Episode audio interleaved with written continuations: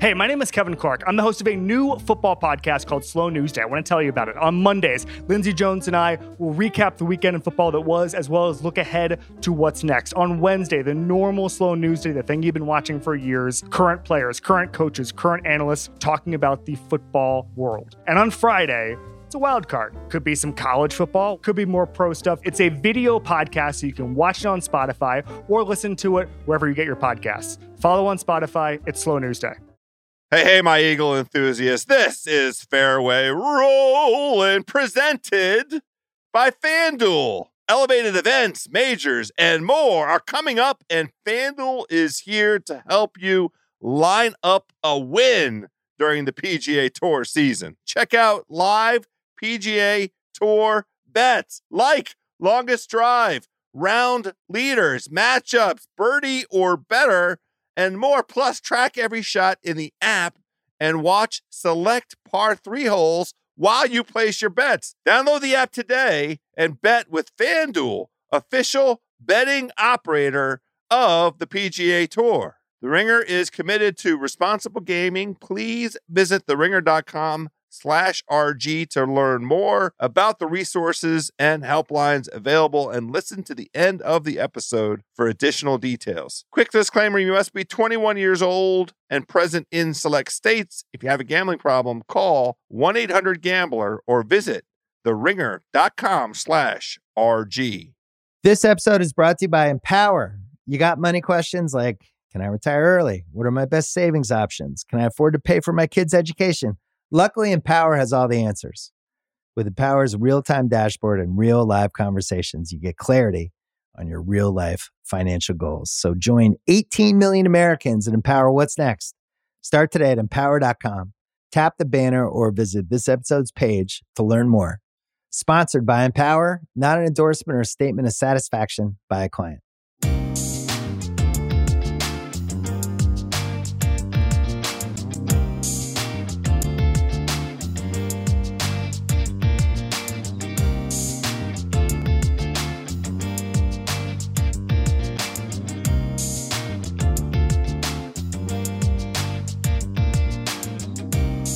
Friends, and welcome to this golf podcast.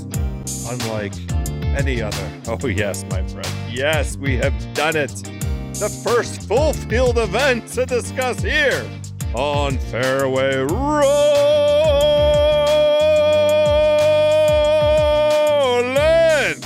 Golf Podcast on the Ringer Podcast Network. I am your starter. Joe House, my birdie buddies, my eagle enthusiasts, my par saving pals. We are hitting it and sticking it. It's a three ball today. Nate and I continue to do our hard work. Nathan Hubbard, our PGA Tour correspondent on the ground, joined by our old pal Jason Sobel from the Action Network and the Sirius XM PGA Tour radio channel. So much to discuss. We're only a couple weeks into 2023 and big stuff is happening. We need to set the stage with one of our premier stage setters. First tee is wide open. Three pegs going in the ground. We're not going to all hit it once. Uh, and I'm going to be the short knocker, but that's just the story of my life. Let's get it on, fellas. All right, birdie buddies, as promised, we are setting the stage here for the 2023 calendar season. You know, the golf season started back in September or October, or whatever, but it's a new calendar year. New beginnings are in front of us. We have one of our favorite setters of the stage along for the ride, as promised, Jason Sobel from the Action Network and from the Sirius XM PGA Tour channel. What's up, Sobes? Boys, it's been way too long. It's good to be back on with you. I'm not a fan of saying Happy New Year after like three days, so I'm just not going to say it. I, I Okay. mean, look, no one, no one wishes anyone a bad New Year. No one's like, you know, I, I hope your New Year sucks. So you have to say Happy New Year to like everyone wants everyone else to have a Happy New Year. We get it. So I'm not going to say it. I'm just going to say, great to be back with you, dudes. Somebody Good. wished Morikawa a Yeah. shitty new year. no, he's he. It's a new year, and he should be happy. Let's jump right in. Let's overreact, overreact or underreact. The first tournament of the season was the Sentry. Nate and I talked about it. One of us liked Jon Rahm quite a bit last week. I think we both did. I mean, it's not really, it wasn't a, exactly a stretch to say, oh, yeah, Jon Rahm, who's never had anything worse than like an eighth at this venue, uh, might go win the mother effer. But uh, glass half full, glass half empty sobes on Collin Morikawa. I am sort of half empty right now because mm. of the mm. way he lost that golf tournament. Look, this is not I don't mean for this to be an overreaction. I don't mean to extrapolate. Hey, he had a few bad holes, made a few bogeys down the stretch, all of a sudden lost the golf tournament. He's never going to win again. No, I'm not saying that, but it's the way that this happened.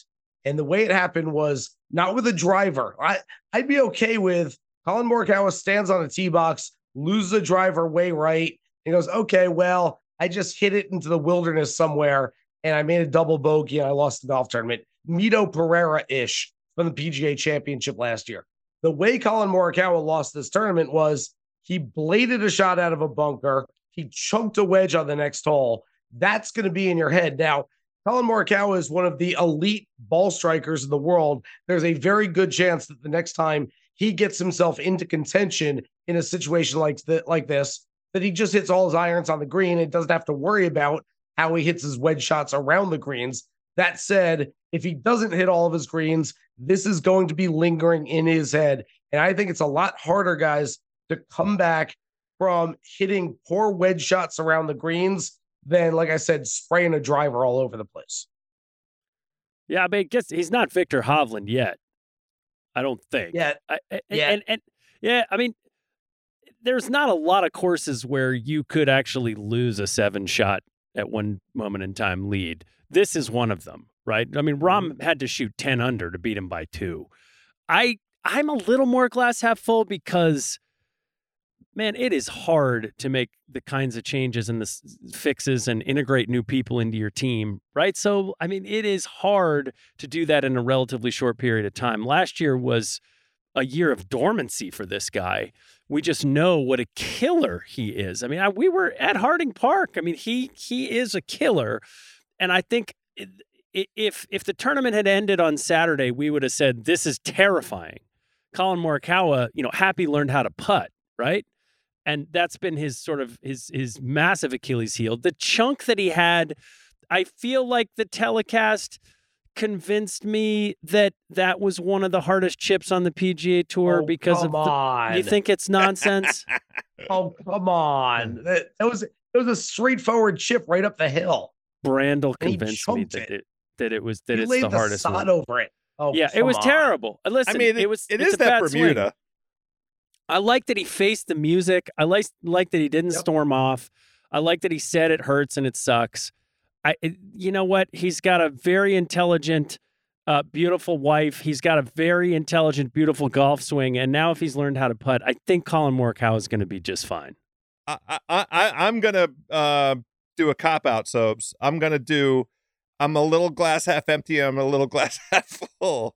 The full part is the only um, future bet that I've made thus far, and there will be more. You know, I'll I'll dabble in the future markets on the in the majors over the next couple weeks. Was Collin Morikawa to finish first on the PGA earnings list this year at 25 to 1. And it just felt like it's just the price that I was incented to jump in there by the price because of last year. You know, if if there was there there were several guys in the 15 to 1 to mm, like 7 right. to 1 class. That's where he would that's where he was last year. He We committed every time we see a yeah. guy who falls below that's 20 right. to 1, we got to go get him. DJ yeah, coming in the like all. yes. Yeah. Spieth. That's what it is. But here's the thing that I, that concerns me. It, it's it's the U.S. Open at, at LACC, and the uh, type of Bermuda that I think that closely mown Bermuda vibe kind of situation. I don't want to see those this. shots. He's going to hit a lot this. of those shots at LACC. I, I don't want to. He's, not, he's not, winning the U.S. Open. He's not no. winning the U.S. Open. He's just not. Okay. Oh, look, he he could have won the U.S. Open 25 years ago when Jim Furyk and Lee Janzen and guys like that won it every year. And Collin Morikawa is that type of player that just keep it in play and don't do anything too crazy. He's not winning a U.S. Open when guys can hit these massive shots out of the rough. When a Tony Finau is standing in the rough on a buried lie next to Collin Morikawa. Guess who's going to get their ball closer to the hole 80% of the time more? It, it's Finau. Uh, the one thing I will say about Collin, and again, I don't mean for this to be let's shit all over Collin Morikawa after he blew a no, lead no, on no. Sunday on the back No. I, I- love Collin Morikawa, love everything about him. If you can find a positive from this, it's that if you're going to close out a few events like a Stone Cold Killer and you're going to choke away a few others, you might as well close out the major championships and choke away these small field resort course uh, low pressure tournaments like the Hero World Challenge at the end of 2021 and Hmm. like the Sentry Tournament of Champions the other day. Wh- Isn't this a whole lot better than he closes out those two tournaments, but he pisses away the PGA Championship in the Open? Much better. No, no, no argument whatsoever. I mean that that that's exactly right. Okay.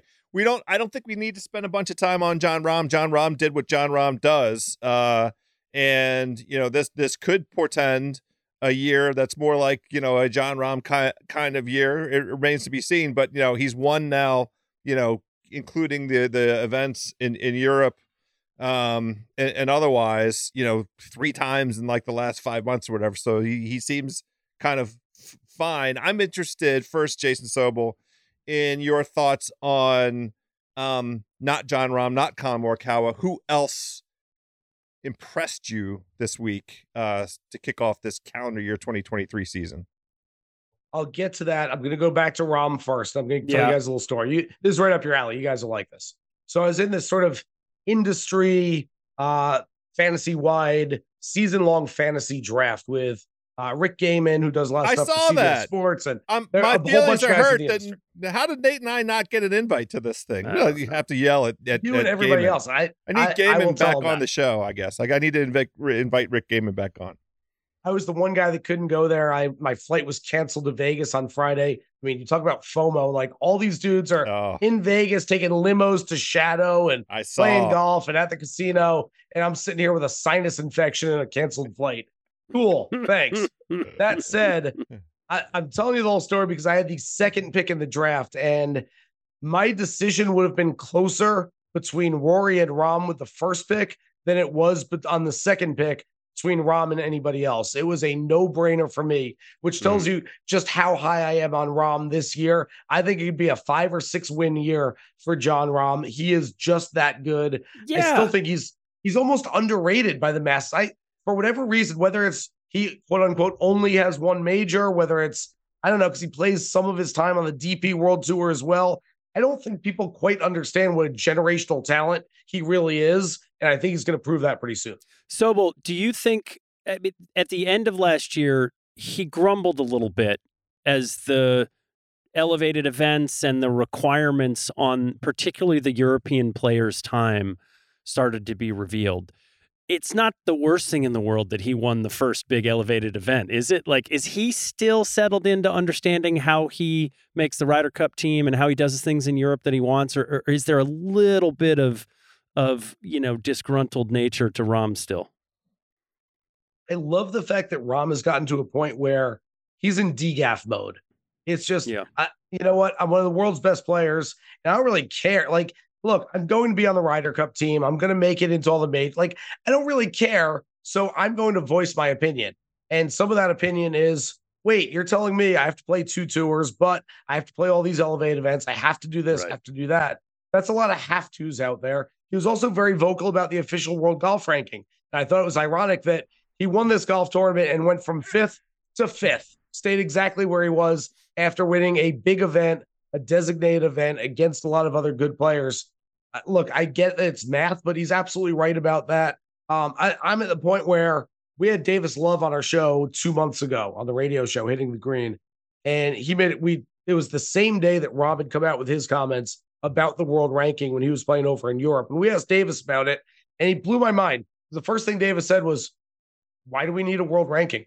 Who cares? We know who the good players are. We know the players who are just below them. Like, why do we need a ranking? I went, Whoa, we've been sitting there arguing for six months about LIV players should get ranking points. This should happen with the ranking, and that should happen. This should happen. How about we just blow it up and not have one? And we just Yeah. go, Jon Rahm, yeah, I don't know. He might be the second best. He might be the fourth best. Who the hell cares? We don't have to rank him. No, especially when Patrick Cantlay is ranked ahead of Rahm. But I want, right. I do want to hear your thoughts on on who else surprised you this week because there yeah, there were yes. some very enticing things as we look to the season ahead, weren't there? You know, I love Max Homa. Yeah, uh, everyone loves Max Homa. Max Homa's he's witty on social media. It seems like the kind of guy you want to go hang out with. I think a lot of people right now, if you said, "Hey, go play 18 holes with a guy on the PGA Tour," people go, "Man, I want to hang with Max," which wouldn't have been the answer a couple years ago when nobody knew who he was because he hadn't won. I keep waiting for that sort of reversal of fortune a little bit. Where yeah. I'm like, is he really this good? Do we really think? And he keeps impressing me time I, I and time the baby again. was going to be a problem, but it, it's no. it's only making him stronger. I mean, he played really well. He's a guy that's going to be there again this year. He's just he is that good. He's gotten into contention like seven times in his career and won six of them. Uh, it's a remarkable winning percentage. I still think that at some point, the law of averages, whatever that really means, comes back to bite him a little bit. That you're not going to win every single time you're in contention. And so yeah. he's going to contend and not win.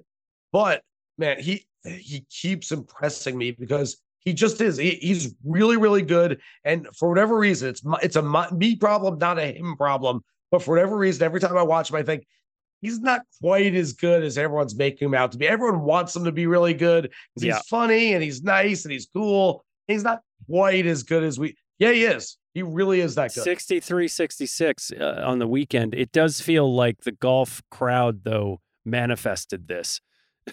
yeah.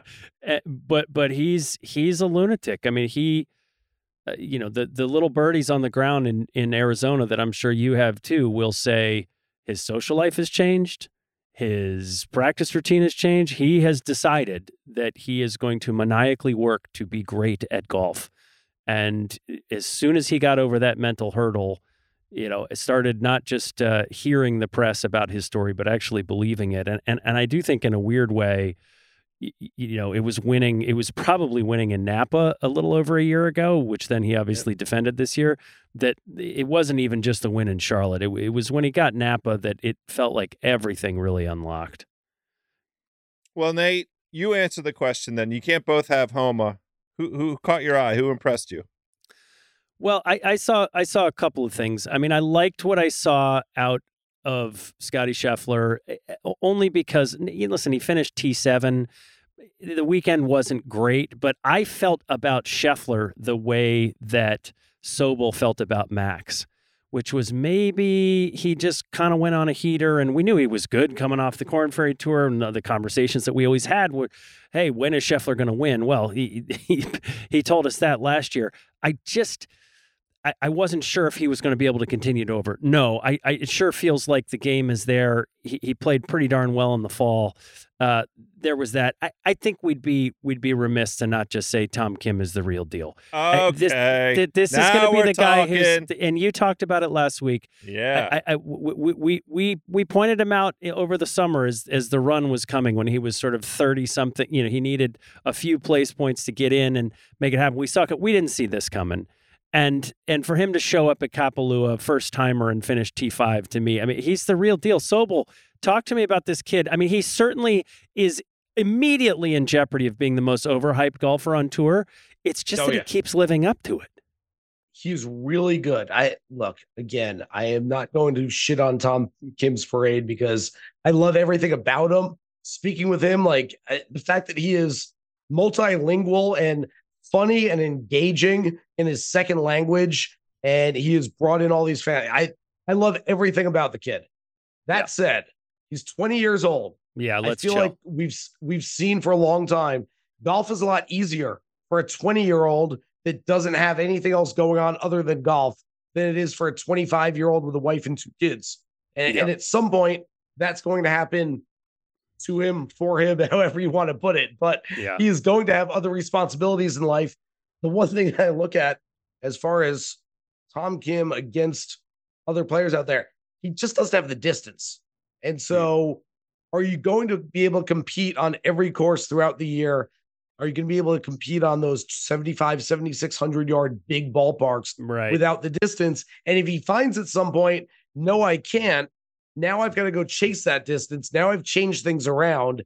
I just wonder if there's a domino effect here that he changes things too much to be able to com- be competitive on 100% of the courses instead of 85% of them. Yeah. Again, that, that's probably me worrying too much about him and him right now just going out and playing golf and having no worries about it. But at some point, he will hit a slump. He will hit the skids a little bit and he'll start thinking, what do I need to do to get back to the player that I was? And again, this is all just circumspect and hyperbole for a 20 year old that he probably doesn't deserve our analysis whatsoever. But I can see it happening for him. I, I, I again, if I if Tom Kim is a stock right now and the stock is soaring, I'm not buying him trying to catch it on the way up. I'm probably selling right now and hoping that it goes back down a little, and then I'll buy again later. Well, speaking of trying to get back to where they were, Uh, uh, House, we got to feel good about Will Zalatoris' back after last week. A 65 on Sunday. Yeah. We're happy, right? super reassuring super duper reassuring because you know that that's a guy that you know i watched in, intently you know i wanted to catch a lot of how he moved i wanted to see his comfort level standing on the green over putts i wanted to see if if there looked like there was any additional tension i mean i was micro dissecting you know just the, the basic mechanics of, of his body because the homie is a flat out stud. I want him to crush. He was on the precipice last year. It was awesome to see. I just don't want injury to get in the way of what he can deliver. Speaking of, of young guys that are super charismatic and really get it and have the perfect kind of of understanding of how to um, speak to the media and and and then indirectly speak to us. He just he just hits it all. I want to follow up on Tom Kim for just a quick second, which is to say, um, speaking of a guy that could win five times this year, I I still I'm I'm invested. I I think that stock is going to continue to rise. I don't think now is, is the time to sell Sobel. I think that there's still some some room, some value uh, in Tom Kim because the thing that that uh, you, you mentioned, you know, the the length issue. Uh, this, this ballpark that they just played is it was a is a lengthy ballpark, and that's a place for it doesn't for big hitters. long. It- I, I, yes no, no. for I- sure. And all of the 400 yard drives tell us so. Um, but he was up there with the big hitters is the reason that I thought, you know, this is encouraging because you look at that leaderboard, it's not chumps. It's all it's all guys that that push it out there. Um, the the uh, other thing w- with Kim that came out of this tournament was the relationship with Jordan Spieth, and that that's I think that deserves some some um, some attention um, because it was it was curious hearing from both of them Spieth's comments about you know sort of what he can deliver to, to Tom Kim and the kind of guidance that he provided him. It felt like to me with Spieth saying I didn't have this guidance and I could have really used it. You know how you set a schedule, how how you extend yourself, how you you know the kind of things that you do. Sobel, do you, did you pick up on that or you agree with me? See, these things are always interesting. I think that on Christmas morning, Tom Kim says, Hey, Jordan, I'm going to come over. I'll, you know, I'll bring a, well, I guess he can't bring a nice bottle of wine. He can't, it's not old enough to buy one. I'll, I'll, I'll bring some apple juice over and uh, we'll enjoy ourselves. And, you know, we sit around uh, by the tree and we say, Hey, you know what? If you ever need anything, give me a call. I'm to help you out. I know how hard it is being a young superstar out here and trying to make your way, and everyone's got to try to get a piece of you. That all dissipates a little bit when it's Wednesday at Augusta and Tom walks up to Jordan and says, Hey, on the eighth hole, are you trying to hit a cut there? And he's like, Kid, stay away from me, man. I'm working. And, and so that's all well and good when it's Christmas, we're hanging out and we're opening up presents and we're doing all that kind of stuff. When it's when it comes down to push or shove, when it's a major championship, Jordan Spieth is not reaching out to help this kid. I I, I like the It's fact like Rahm complaining about Tiger, uh, giving Yeah, I Thomas mean, the tutorial. Yeah. and, and this is it's one of the most overrated things in golf, quite frankly, is that you know somehow the older generation, and I'm, not that Jordan Spieth's necessarily the older generation, but that guys who have been around can quote unquote help the younger guys and guide them along, and that you know it's it's a nice narrative. There'll be a nice game story at some point if Tom Kim wins the Masters this year. All these colleagues of mine are going to write these stories about how Jordan Spieth's spirit helped lift him to this victory atop the lead. And it's like, oh man, Jordan's like, yeah, bro, don't go left over there. All right, thanks, man. And he goes and plays his golf. Like it, it's not because of Jordan Spieth, just as Jordan Spieth didn't win the Masters once because Ben Crenshaw said, well, you don't want to like underread these putts. You know, you want to just drop them into the okay, cool. Thanks, Ben. Didn't hit all the putts for him. He did it himself. And I think we tend to overrate this stuff in this game. Well, uh, Okay. uh, are, are are are there any anybody that we overrated coming into this tournament coming out of it? I mean, I, any disappointments for you? Are we disappointed in Sahith's Sahith's first go round? Are we worried about Xander's back? Uh, Sam Burns was kind of meh. Any any takeaways from those this week that we should be thinking about? I've got disappointment. It was the guy that I picked to win last week who finished in like 24th place.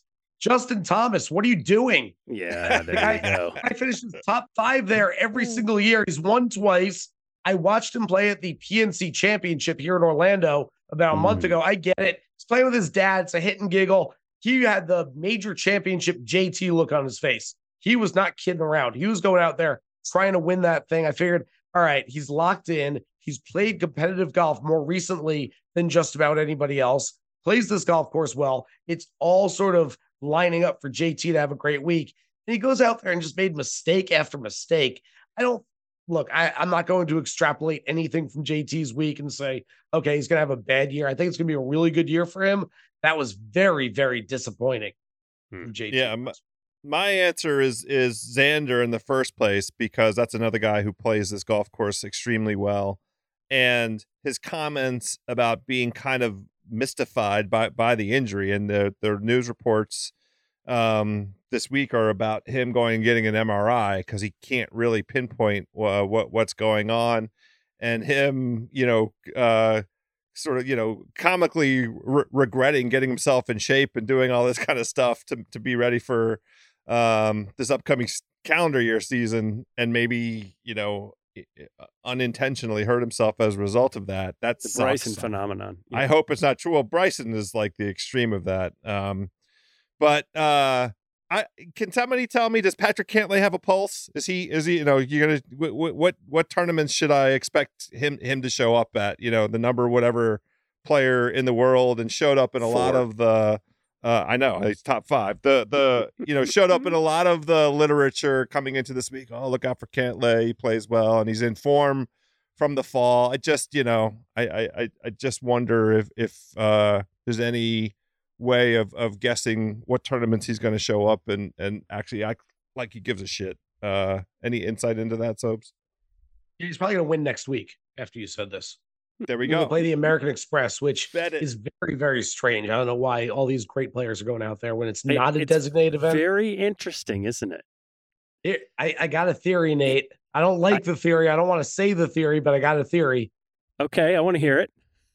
If a bunch of players are going to leave for LIV, there's no point in them leaving for LIV without playing a whole bunch of events, getting the world ranking points, getting the money before they leave for LIV. Why don't you load up playing as many PGA Tour events as you can and then go over there afterwards? Just saying, not not saying Cantlay, not saying anybody else, just saying, I don't know. Doesn't that seem to make sense? Uh, yeah, I I was hoping you were going to give me the commish conspiracy theory, which is that it appears now that when you look at that fine print of what the top players have to do, there's definitely wheeling and dealing. There's some like shadow draft going on right now amongst these players Right. about who has to show up at some of these tournaments because they're trying to distribute the star power evenly across the tournaments where they definitely have a problem with the sponsor and this is one of them right? This you know you know who used to be the host of this tournament? Philly mickelson. He's gone and so they've had trouble as you know getting people out because it is it's it's one step above a hit and giggle out there i mean the la quinta course is a clown show but we'll talk about that next week anyway the point is i wonder if patrick cantlay didn't say you know what it's in california i'd like to you know take another week off somewhere else and uh, sure i'll show up Yeah, possibly. And look, I, for the guys, I mean, certainly guys, I don't know if he's on the list playing the Saudi International. Well, you're going to beg, borrow, and deal to go play there. They're going to make you play somewhere else That's as well. right. There are That's things right. like that. But again, my theory is just at that's what would happen if got if a guy is going to leave for LIV and start playing there in February. Why would you not play as much as you can on the PGA Why Tour? can't he shake this? Why can't he shake this? It- it- it- we've I'm been talking about him I'm- going to LIV for a while, but but really, I mean, you you talk about this stuff. You talk to the players. He's been pretty frank. I mean, we got pissed off at Brooks because he bullshitted us. He lied to us. Right. We got pissed off at a bunch of other players because they bullshitted us. Cantlay has not lied. Cantlay's at least been like, look, I, I don't I'm I'm here, but I'm listening. Is is he saying more than that? Or or are we just giving him a hard time for for being honest? Yeah, probably. I, I think you're damned if you do, you're damned if you don't at this point. I had him on the radio show. He actually sat right across from me at the Travelers Championship, uh, what, about six months ago when all this, a lot of this stuff was going down. a I. I asked him- yeah. point blank, hey, are you thinking about LIV? Is it a decision you're trying to make? What what's going through your mind? And he looked me in the eye and said, you know, it's a really interesting opportunity. And so I'm thinking about it right now and I'm kind of weighing my options. And we're gonna say, I mean, this was not a no, but it wasn't even like a ah, yeah, I don't know. We'll see. It was like a like, yes, a very, very open, honest, yes, I'm thinking about it. It, it Well- sure feels to me, and House, we've covered this, and we don't need to talk about this too much, but Patrick Cantlay ain't saving LIV right now. There's a lot that could impress you about the all new Honda Prologue EV. True, it's got class leading passenger space and clean, thoughtful design and intuitive technology. But what really sets the Prologue apart from the competition is that it's more than an EV, it's a Honda. Honda, the power of dreams. Visit honda.com slash prologue to learn more.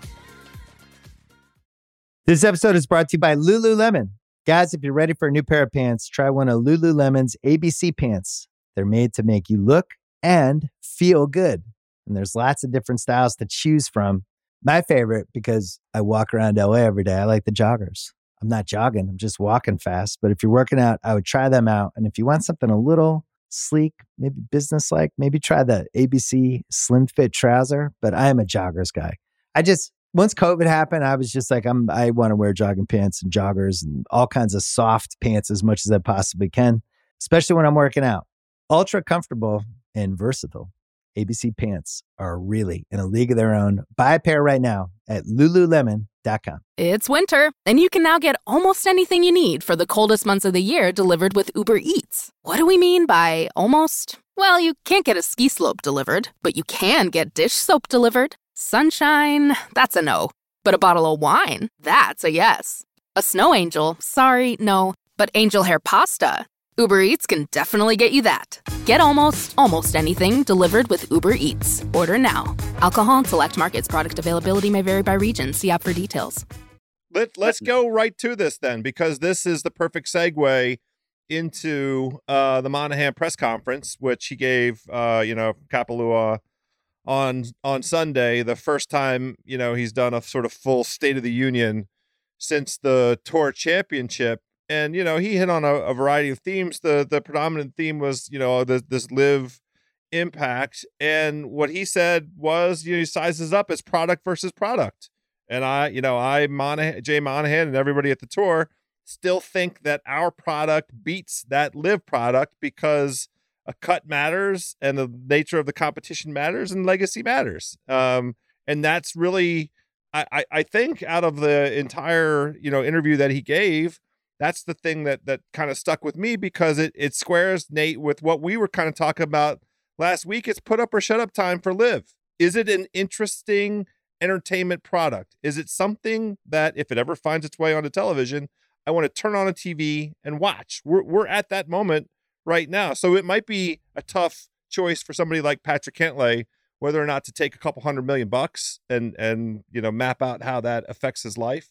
But from the perspective of competing in a game that's going to be on television that people watch and you know um, being part of a product that that is compelling to the sporting public I, I i mean this is the the moment that we're at Why would you pay Cantlay a couple hundred million bucks right now? It didn't work with guys who were more sort of, you know, popular, higher Q score than him. Why would you do that right now? well Wouldn't we, you we can't back? say we can't say it didn't work we don't know whether or not it worked they, it has the- not driven. disruption. I, I, I've seen the YouTube video counts, man. it hasn't worked so far but you know what if they get a linear tv deal What are we missing, Sobes? Okay, so first of all, again, I everything every time you talk LIV, you have to remember the number one rule about LIV, which is LIV isn't about profit. It's not about bringing in more fans. It's not about how can we create a tour. It's about disruption. And so if it costs 200 million to bring in a player that's really going to piss off the PGA Tour if you steal him away, you're disrupting things. That's exactly what they're trying to do. That's number one on the priority list. As far as what Monahan had to say, House, I completely agree with you because I've been saying the same thing. I got buddies at my club come up to me all the time. So is the tour going to finally talk to LIV? Are they going to get together on this thing? And I go, what do you mean? Like, that's not a thing. That's not anything that's going to happen. They go, well, why wouldn't they talk to each other? I go, and what? Come up with a super tour where all the best players play together that looks essentially like what the PGA Tour did for the last 50 years? That's it. Like, there's there's the PGA Tour over here. There's LIV over here. They both contest golf tournaments. Other than that, they're not really very alike. They're not going to talk. I know that both Tiger and Rory said, we're not going to speak with LIV as long as Greg Norman is in charge of their operation. That does not mean that if Greg Norman isn't in charge, we will speak with LIV. So, I mean, who the hell else would they talk to at this point? Matt Goodman, who was president of franchises, is the most recent uh, departure. The COO Atul Khosla left in December. who the hell's running the the ship over there? I, I can I can sort of tell. I Greg Norman has had assistant is probably not the right way to characterize her, but uh, this woman Jane, who's been sort of his right hand person for years and years, that goes on trips with Greg to like you know, hey, he's doing a course design and she's setting up all the PR gotten a sense for a long time that she's essentially running LIV, that that she is a main cog behind what is going on. Greg, Greg is not sitting there for 12 hours a day behind a desk going over paperwork and calling sponsors and you know trying to get play like he's just not doing that. He's 60 something years old. He's got a bazillion dollars. He's just not doing that. Greg is very well figurehead hung. than anything else. I look, I I don't know. I that's that's something you might have more insight on than I do. I don't know. I just see the pictures, but it does, it does. If we were talking about a company, any other company, if this was Facebook, and these executives were leaving at a moment in time when there was a major product launch, you would say something is terribly wrong. And you'd yep. say, what's going on at the board? Are they getting ready to fire the CEO? You know, or have a bunch of people looked under the covers and seen something ugly? there's been a remarkable lack of transparency about what's happening here for these two very, very high profile executives who, by all accounts, were some of the adults in the room. Uh, for them to leave, it, something's going on. Well, couldn't that yeah, something right. be the, the lack of traction in this in the first eight months? I mean, you made you made the point they um are only garnering in the tens of thousands, if they're lucky, of, of YouTube views. The concept of of the monetizing these franchises is dead in the water if nobody's watching, and if we're if they're they're still having a hard time getting a linear TV arrangement for the American viewing public, if that continues to be a challenge or whatever, now seems as good a time as any to, to jump ship. I'm just surprised that the contracts that the Saudis put in place with these guys um, let them walk away. That that that's the bigger thing to me. So you guys probably know more about this stuff than I do, but I would think that an executive of essentially what is a startup company, they don't necessarily leave because it's hey, we haven't made as much progress as I've wanted us to make. They're leaving because they don't see that progress coming in the next year or two. Because hey, everything I jumped in with both feet for is not necessarily happening, and I don't see it happening anytime soon. That's why someone would leave a young, struggling company, eh, whatever that company is. Like you said, Nate, could be a Facebook, could be anyone else. They're making a product launch, and you say, okay, well, why are they leaving? When you look into they it, they don't not, want the personal brand damage. Yeah, I, yeah, I, I don't think it's well. We didn't get a TV deal, so I'm mad and I'm going to leave. I don't know. You, you don't leave good jobs for for those reasons because it's like, well, I I don't know. Um, I, I feel like you leave because you don't see a future at your current employment. That's why you leave jobs. So, but let me ask you something, and I know this is a little bit speculative, but I, I do think underneath the surface here, th- there's there's something deeply wrong. Is there any path right now if Bryson DeChambeau, who's, you know, sway house in Dallas, all his buddies are like, our engagement, it's dropping off. No one's liking our stuff. No one's watching our story. Uh, if he were to privately reach out to Monahan and say, can I come back? Is there any path for that? Because I think there's a decent chance that by the end of this year, somebody over there says, this was terrible for me. I've taken some money, but I want to come back. Is there any way? I actually think the PGA Tour might do it now. I think last year, if it had happened within a three month period, someone leaves for LIV, a Taylor Gooch who almost accidentally left for LIV and then wasn't allowed to come back. They said, Hey, look, I really want to come back to the PGA Tour. This isn't what I want to do. I don't think it was going to happen last year. There was too much bad blood between no the two sectors. Now, I think it would do the PGA Tour a whole lot of good to say, of course, we will embrace you. We'll open our arms and bring you back into the fold because we want to showcase the best of the best. You are a great golfer. We would love to have you come back. Of course, come back to us. I don't see why they wouldn't do it. I don't see what the uh, what what's the detriment? What's the negative to having a guy come back? Why do you want to push someone away that wants to come back and play your tour? Now they might tell him you're not going back to the other place. You tried it, you didn't like it, you came back to us. You're not going back and forth. You're not playing both sides. But would you like to come back and play full time? Why not? I, I don't see why. House, can we get FanDuel to make us a prop bet on this? Do you think now we let what would the terms be? Do you think in twenty in calendar year 2023 there will be somebody currently competing on the LIV tour that back. that makes an effort to try and return to the PGA tour? Is that the prop that we're discussing here? Yeah. That's, That's it. the proposition. Okay, I mean, sure. Like we we came up with two props for them to write us last week. I already forgot what they were, but there's no reason we can't add this in as well.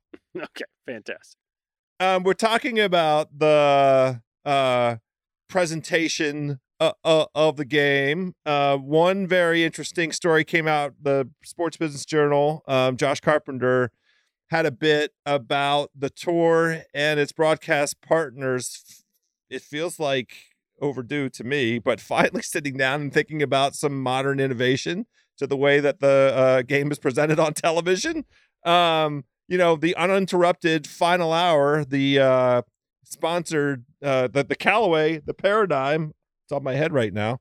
Um, is. Yeah. Uh, what was the sponsor for the final hour of the Sentry Tournament Champions? And you know what? It was effing good because that hour captured Collin Morikawa falling apart and Jon Rahm with his his foot on the pedal all the way down to the floor.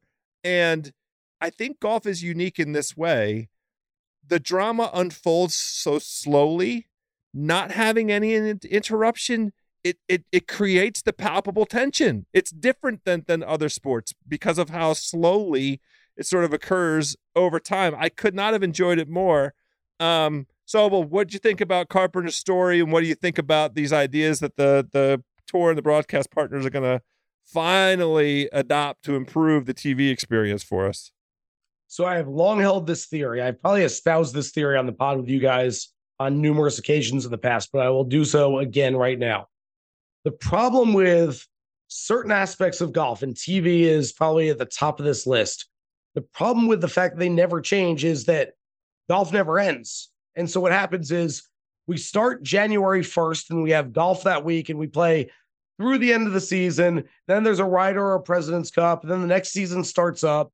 And then there's the silly season. And then there's some other. And essentially, Golf Channel has a week off at the end of the year where they go dark, like no one even goes into the office. And then they open up and there's a tournament again. And so the reason why there's no innovation, there is no creation, there's no change to the production value is because there's never any time to think about it. The NFL, I guarantee that a month from now, two months from now, after the Super Bowl's ended, that executives and producers and directors from all of the networks which carry NFL football will sit around and start talking about, hey, how can we change the yellow first down line to maybe something that looks a little bit better? How can we change our graphics here?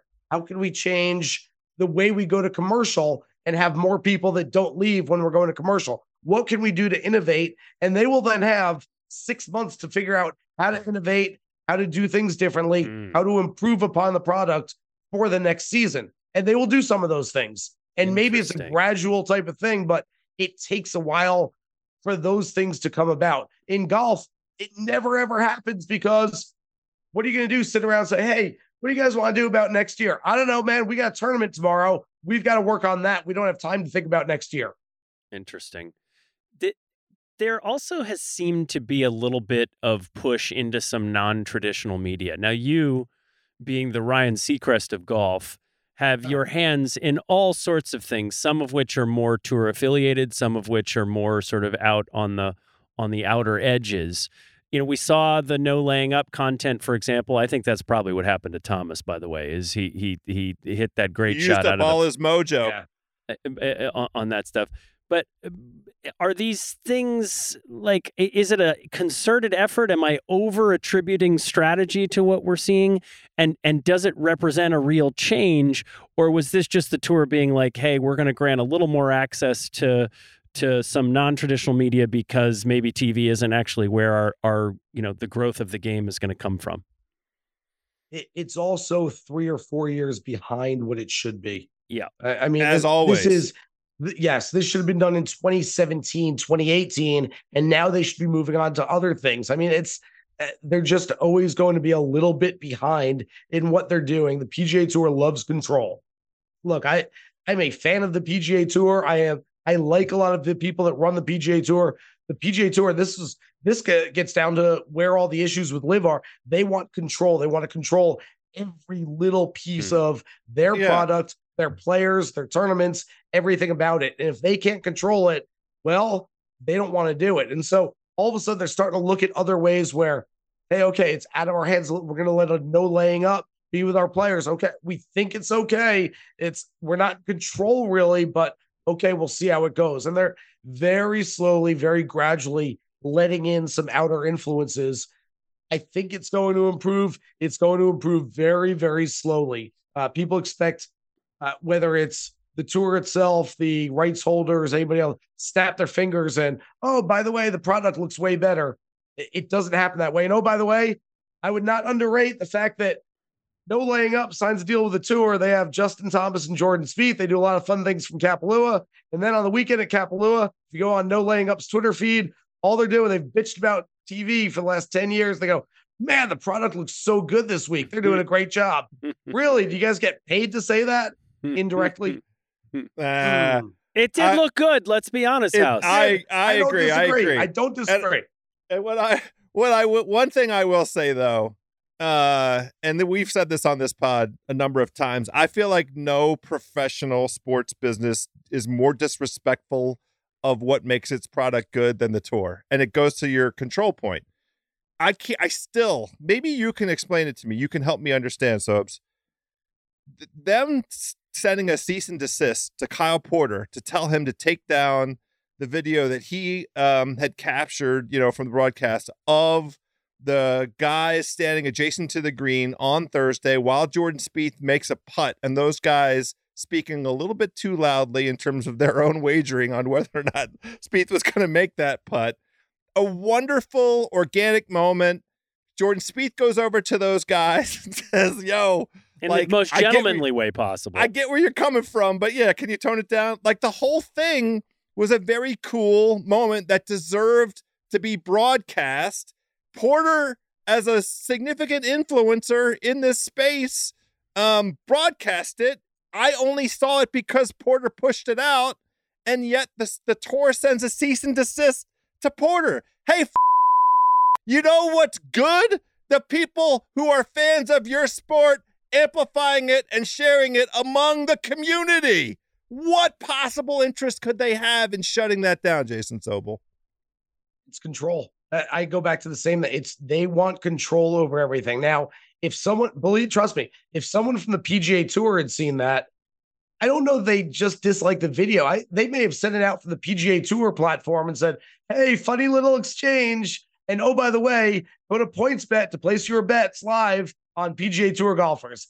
right. It wasn't necessarily the content, it was where the content was coming from. It wasn't from their platform. And so they didn't like it. I again, Yeah, well, because their I don't have- platform I- sucks. there It be I- some stupid. I can't tell you how many times over the years I've been over this.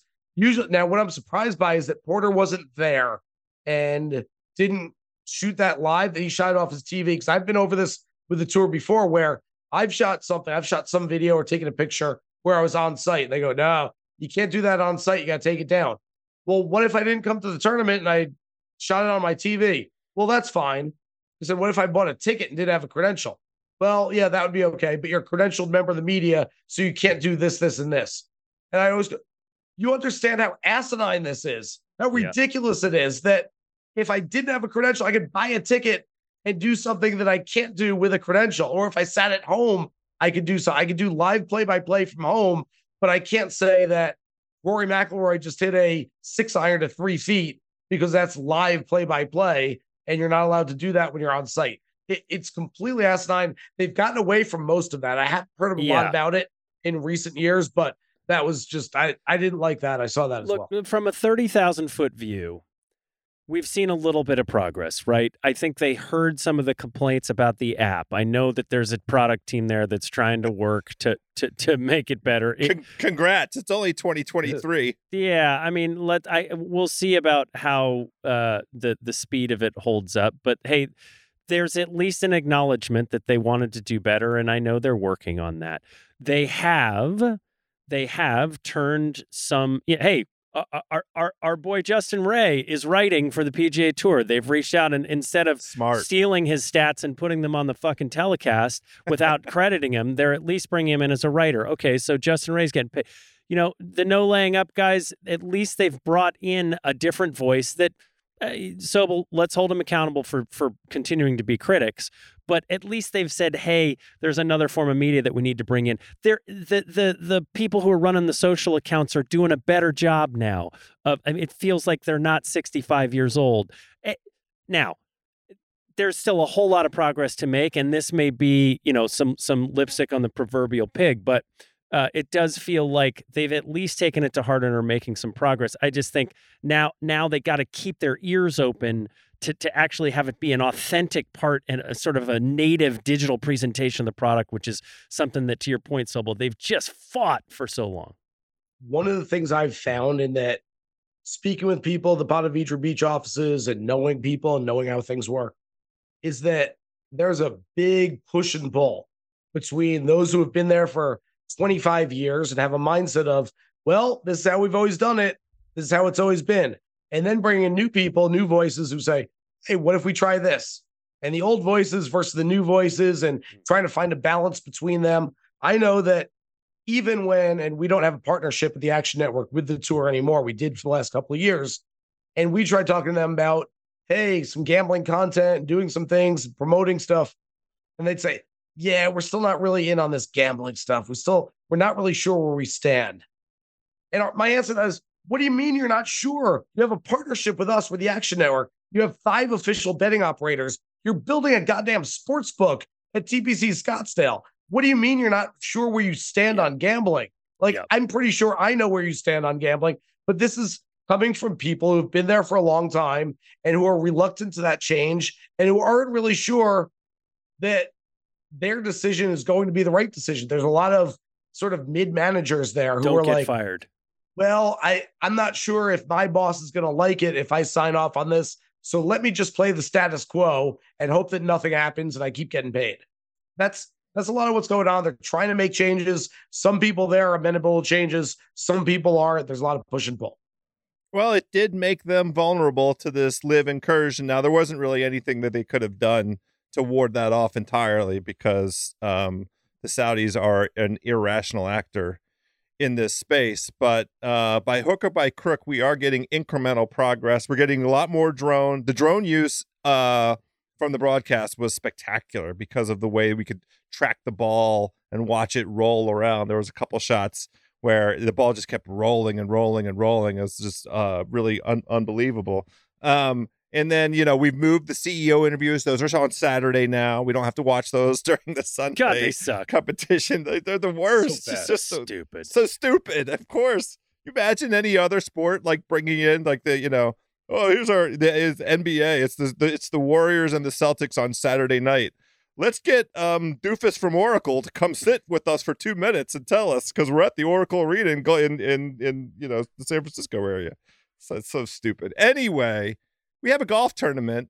It's the first full field tournament of the season. Right, staring us in the face, boys. Uh, I know, Sobes, you've been all all over this. It is the Sony Open at Waialae Country Club. Um, different kind of golf altogether, which I I, I um, really admire. And you and a, a, couple other folks have pointed out there that there is an advantage for the folks coming over from the tournament of champions. So I'm going to give you the floor and let you um, explain some of what you found, some of the data that you've been sharing um, in the run up to the Sony here. House, it's a big, big trend week for me. This might be my favorite trend week there is. I've got three of them for you. First of all, you're right.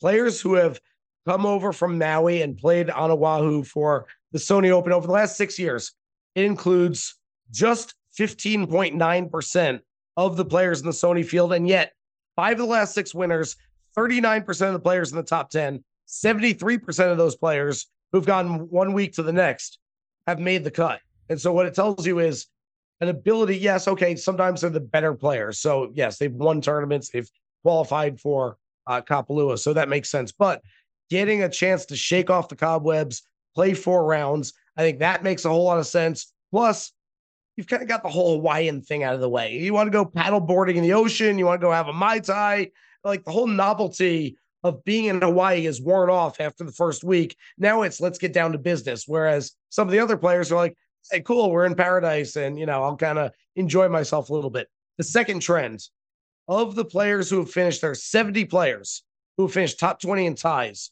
over the last three years. 69 of them have been positive strokes gained tee to green. You cannot fake your way around Waialae. If you've got a little rust on the driver and the irons going into this week, you are not going to be in contention. You're not even going to be close to it. And the last one, I know we all want to fire these fun bets, these lottery tickets. So and so is 200 to 1. Hey, we haven't a chance to fire on a full field event in two months. This feels like a great opportunity. Man, I can kind of stretch my wings a little bit and I want to fire on these big ones. No player bigger than 60 to 1 has won the Sony Open in the last six years. So mm. there's a little sweet spot there in the 40 to 60 to 1 range. But if you're looking for a guy who's a big triple digit number, it hasn't happened here in a while. All right. Well, let's start uh, naming names. Nate, have you circled anybody? I know you've already read everything that Sobel had to write. Yeah. Have you circled any any any names uh, that that the the Venn diagram of these trends? There's like you know there's ten names or so that pop out. I think. Okay, well, you got ten. I mean, I want to hear it. I, for me, I'm looking. I I take Sobel at his word on this stuff, as you know. I basically just parrot back anything that he says, and if he says that the trend and week to week matters, guys who played last week matter. I, I look at JJ Spaun, who finished oh. T five last week. It, to, to to top twenty, he's plus one sixty. He's got a terrible record here. I know four or five times. Yeah. He's playing great. That's why his odds are where they are. Number one in untucked shirts on on, on tour. Number one, JJ Spaun, the untucked I, shirt okay, look. I think everybody hates Uh-oh. him for this. Sobel's reason. mad. Sobel's mad. Look, at he's got his hands up. I admit. How stupid is our sport that a there's a controversy in the fact that the guy untucked his shirt on a Saturday afternoon in Hawaii I mean, give me a break. This is like when when people got all bent out of shape about hoodies a couple of years ago. Can we get over this old school mentality of stupid shit in golf that everyone JJ's gets bent gonna out of stuff it up everybody's ass this week and play decently well to top twenty. Given the sort of paltry nature of the field, I like it. I like it, yeah. given that he was T five last week. So, yeah. but I really, really, really, really, really, really wanted to play Tom Hoge this week. No, um, no. I know. Did you see that game last night? I did. This is the problem. This it just it ruined it. it I, I mean, the poor guy, TCU alum Tom Hoge, who finished top five last week and and quietly, you know, finished inside the top ten at the tour championship, and quietly has been one of the best ball strikers on tour through all of the 2022 season the fall wraparound and coming right in. The mother effer is hot once again.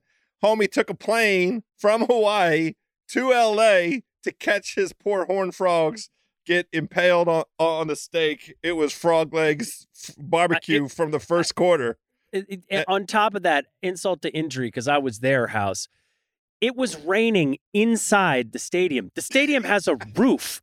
So all these poor TCU fans had to get out, and getting out of that stadium is a nightmare. Anybody who went to a car who didn't go immediately into a van under the stadium, of which only the team did, got drenched. I looked like I jumped in a swimming pool. So Hoagie went. What did he do? He went. He, we think he flew commercial, right? Oh, I hope not. I, I No, s- you- assume so. Yeah, he's not flying Commercial? private from. He's not Yeah. flying private till Tom Fine, Hoagie doesn't have PJ money. He doesn't I- have nobody flies private, private out to Hawaii. Hawaii. Yeah, That's Really? a No. five and a half hour PJ flight. Each- Okay, you know he's fine. better than me. So, Couldn't borrow I'm- some hours. I'm telling you, he was wearing purple pants that were dark purple by the time he got on the plane because of all the rain. It was not a good experience. All right, There's he's no way he's happy. He's cooked. Poor Tom Hoge. He was my guy. I'm crossing him off. He's also going to have eight UGA guys in the field this week who are going to give him shit Barking every at him. single time they see him. Yes. Go dogs. Well, then, Tell Damn me why. dogs. Speaking of a dog uh, that I do like this week, tell me why why I shouldn't bet on Brian Harman to win this golf tournament. He's just been so average here for a long time. Hmm. Now, I like Brian He makes the cut. He makes the cut every time, nearly every time he, makes plays. cut every time. I Brian Harman is one of these guys that like I, I feel like I said this about Russell Henley for the last two years, and he finally got through with that win at Mayakoba. Hmm. There are very few players whose performance has outclassed their results, like Brian Harman over the last year or two. What I mean by that, he's he's due for positive regression, which is a phrase they use in the analytics game, and that I think is just like a um, oxymoron that doesn't really make sense. But I get it. It's like the pitcher in baseball who's eight and seventeen with a two seventy two ERA. You're like, he actually had a really good year. He just lost every game two to one. Brian Harman is due for some better results. That's results. called a, a, a Degrom, by the way. Mets fans know Yeah, what I'm well, talking about. I, That's I'm called a a DeGrom. fan. I, I I get it. I know. Um, I, he's due for some. I just I don't know. Like at some point, you're like you look at if he'd only played here three times, you're like ah the results are okay. Sure. At some point, you look and he's played 18 times or whatever it is. It's like ah the results are always eh. It's just it's not All going to happen. All right, that that's fine. Well, give us. I I, I know you, your leans because I've read the article, the Action Network Golf Bet. You gotta subscribe and read this if you have any serious intention whatsoever of trying to make money uh, in the golf space, either gambling or in the DFS community. Um, share with us a couple of, of, of your thoughts around guys that you're anticipating success from this week. Corey Conners is my guy this week. Um, looking at all those trends I mentioned earlier, played not only played last week, played really well and played really well in the final round. I like looking at final round ball striking numbers the previous week for the guys who are going back to back, and his final round numbers looked really good. This guy who has three straight top 12 finishes at Waialae, so the course likes him as much as he likes the golf course. And he's just sort of due. Again, it's one of these guys where would it surprise you if Corey Conners got a second PGA Tour victory? Absolutely not. He's probably uh, good enough to have had two or three already at this point. So I like him. I don't love the number. The number looks like it's coming down Mhm. from 25, 26 to 1 to 20 or 22 right now. So yeah. I don't love the number. Give you a couple other names. Uh, Cam Davis, who I actually don't love at this golf course. This shows you how much I love Cam Davis. I don't love the course fit, and yet I'm still playing him this week because he's just that damn good. He's going to have a great season. I'm not sure people quite realize how good Cameron Davis is just yet. Kurt Kitayama is really, really good. Four top three finishes last year. If you bet the guy outright, you don't really care if he finishes in second or if he misses the cut. It doesn't really matter at some point, unless I guess you could hedge off second place a little bit depending on the circumstance. But I want a guy that has that high ceiling. He has that high ceiling, 55 to 1. I think it's a really nice number. And then my favorite bet, and this goes to the the diehards out there who are betting on some more conservative plays. Mav McNealy yeah. is this generation's Charles Howell III.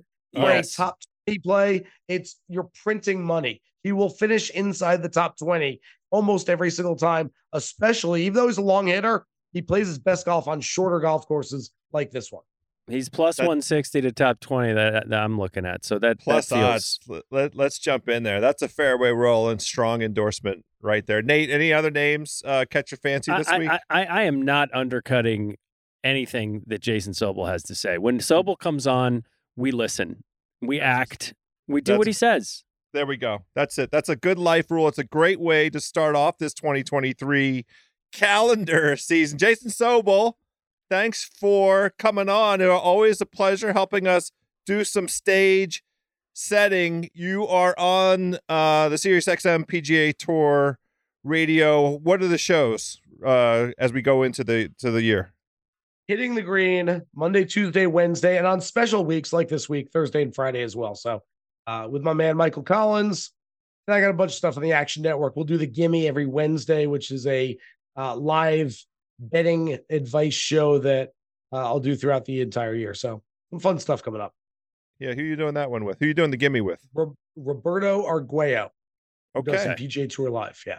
When Sure, am I? When it. am I seeing you at a tournament? When are you getting out? The Florida swing? You're not coming west? Phoenix. Phoenix. Okay. Phoenix. Phoenix. Phoenix. There you go. Okay. I won't be there, but you guys, the fairway be there. rolling. Uh, I'm not gonna be you know- there. You know I'm coming for that. I can't miss that. I- Super Bowl week, It's going to be best golf tournament, sneaky best golf tournament on tour. We're going. It's gonna be it's the, the toughest I- ticket in town. I encourage everyone listening right now, even if you're not going to Phoenix, just think about the idea for a second. Go on your app, your Marriott app, your Hilton app, or whatever it is, and just check out hotels in Phoenix right now for that week, and then decide not to go. yeah, unless you have a tent, it's there's no place to stay in Phoenix.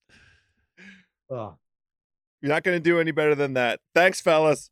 All right, there we go, my birdie buddies. Big, big thanks to Sobes, Jason Sobel from the Action Network and Sirius XM PGA Tour Radio. As always, my thanks to Nathan Hubbard. My thanks to Isaiah Blakely for producing this joint.